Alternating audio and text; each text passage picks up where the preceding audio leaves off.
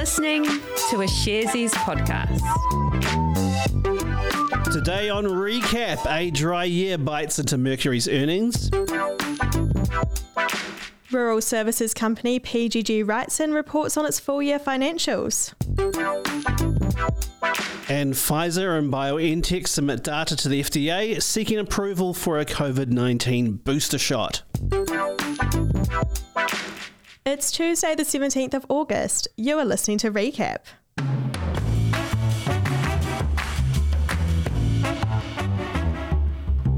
Tēnā koutou katoa, I'm Jose. I'm a video and podcast producer at Sharesies. And I'm Alice. I'm a financial analyst at Sharesies. Sharesies is a wealth development platform, in case you were wondering, where our purpose is to create the most financially empowered generation. We're here to recap some of the events shaping the share markets today so that you can be a more informed investor in around 10 minutes or so. Now, before we get started, please listen to this important message.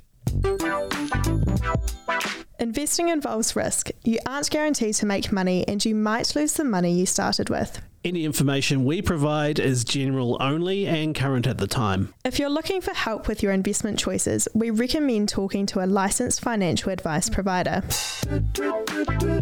Now, Alice, I don't want to screw around. I just want to get in and uh, see what's been happening locally today. Okay.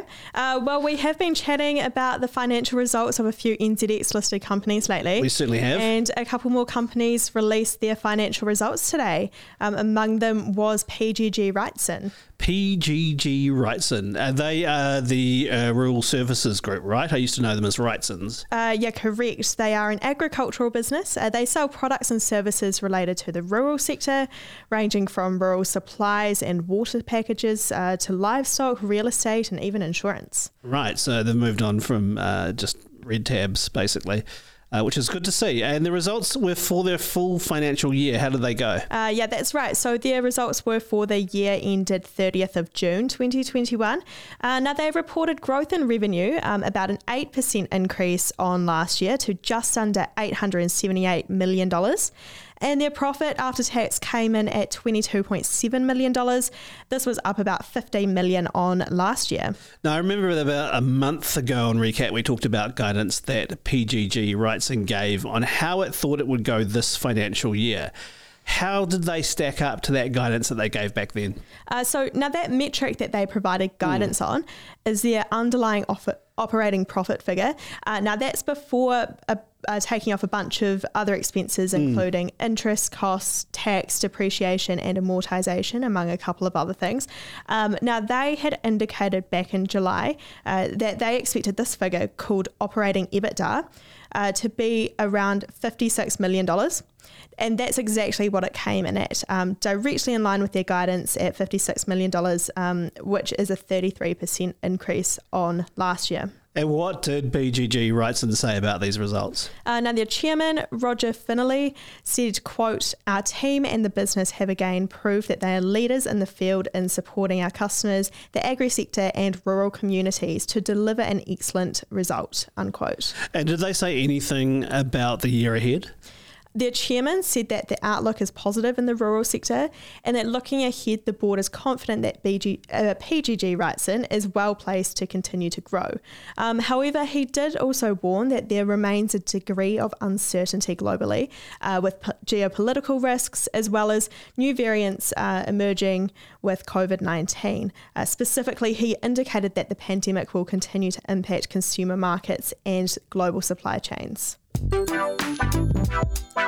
Thanks very much, Alice. But uh, time to return to what is a continuing theme lately here on Recap. Uh, let me guess, you're talking about news around electricity companies. Yes, indeed. Since the blackouts a week ago, we've seen company agreements. Yesterday, Contact Energy released their financials, which saw a jump in their profits. And today it is the turn of Mercury New Zealand Limited to give their full name. Uh, now, did Mercury see the same kind of growth as Contact? Well, it was a bit of a different vibe from Contact yesterday. So Mercury's net profit was down 32.5% uh, from 207 million to $141 million. Now, the EBITDA for pre tax profit, as we talked about before, uh, was down from 494 million to $463 million. Uh, re- revenue did increase, though, by 15.7 million to $2 billion.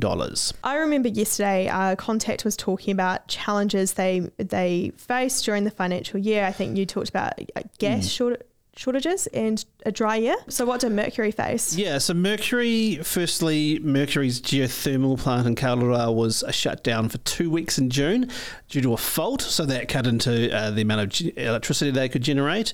Secondly, as we were saying yesterday, as you pointed out, dry weather has meant that there's less water pouring into Mercury's hydro stations. Now, uh, as we said yesterday, that had pushed power prices up, which has affected Mercury's bottom line as they've sought to buy power from other retailers to make up for the shortfall. Okay. Now, did they give any update on payouts to shareholders? Yes, they did. They announced a full year dividend of 17 cents per share. That's up on their 2020 dividend of 15.8 cents. Uh, they also offered up profit guidance for this year to reach uh, $590 million. Now, that's based on assets from the wind farm company Tilt Renewables, which they purchased earlier this year. And it's also based on the fact they're opening up a new wind farm uh, soon uh, Turitea near uh, Palmerston North.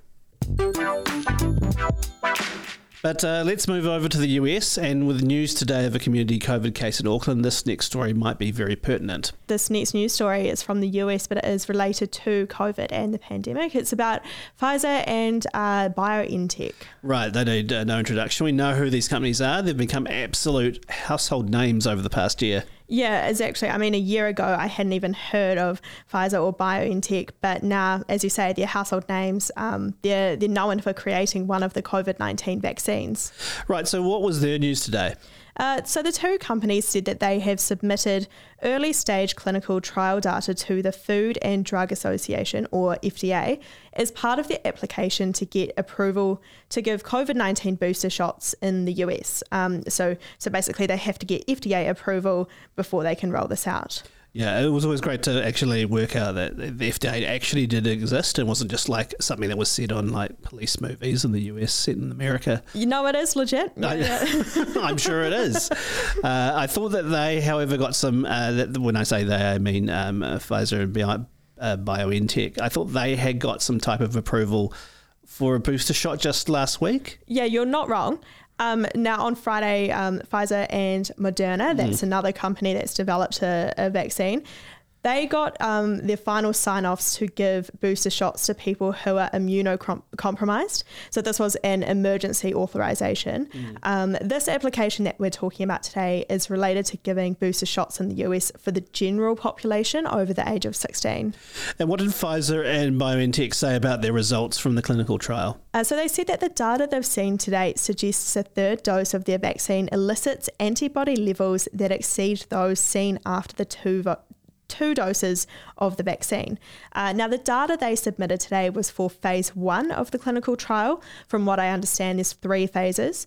Uh, now, they're waiting on the results of the third phase in the clinical trial, uh, which they said are expected shortly and will be submitted to the FDA.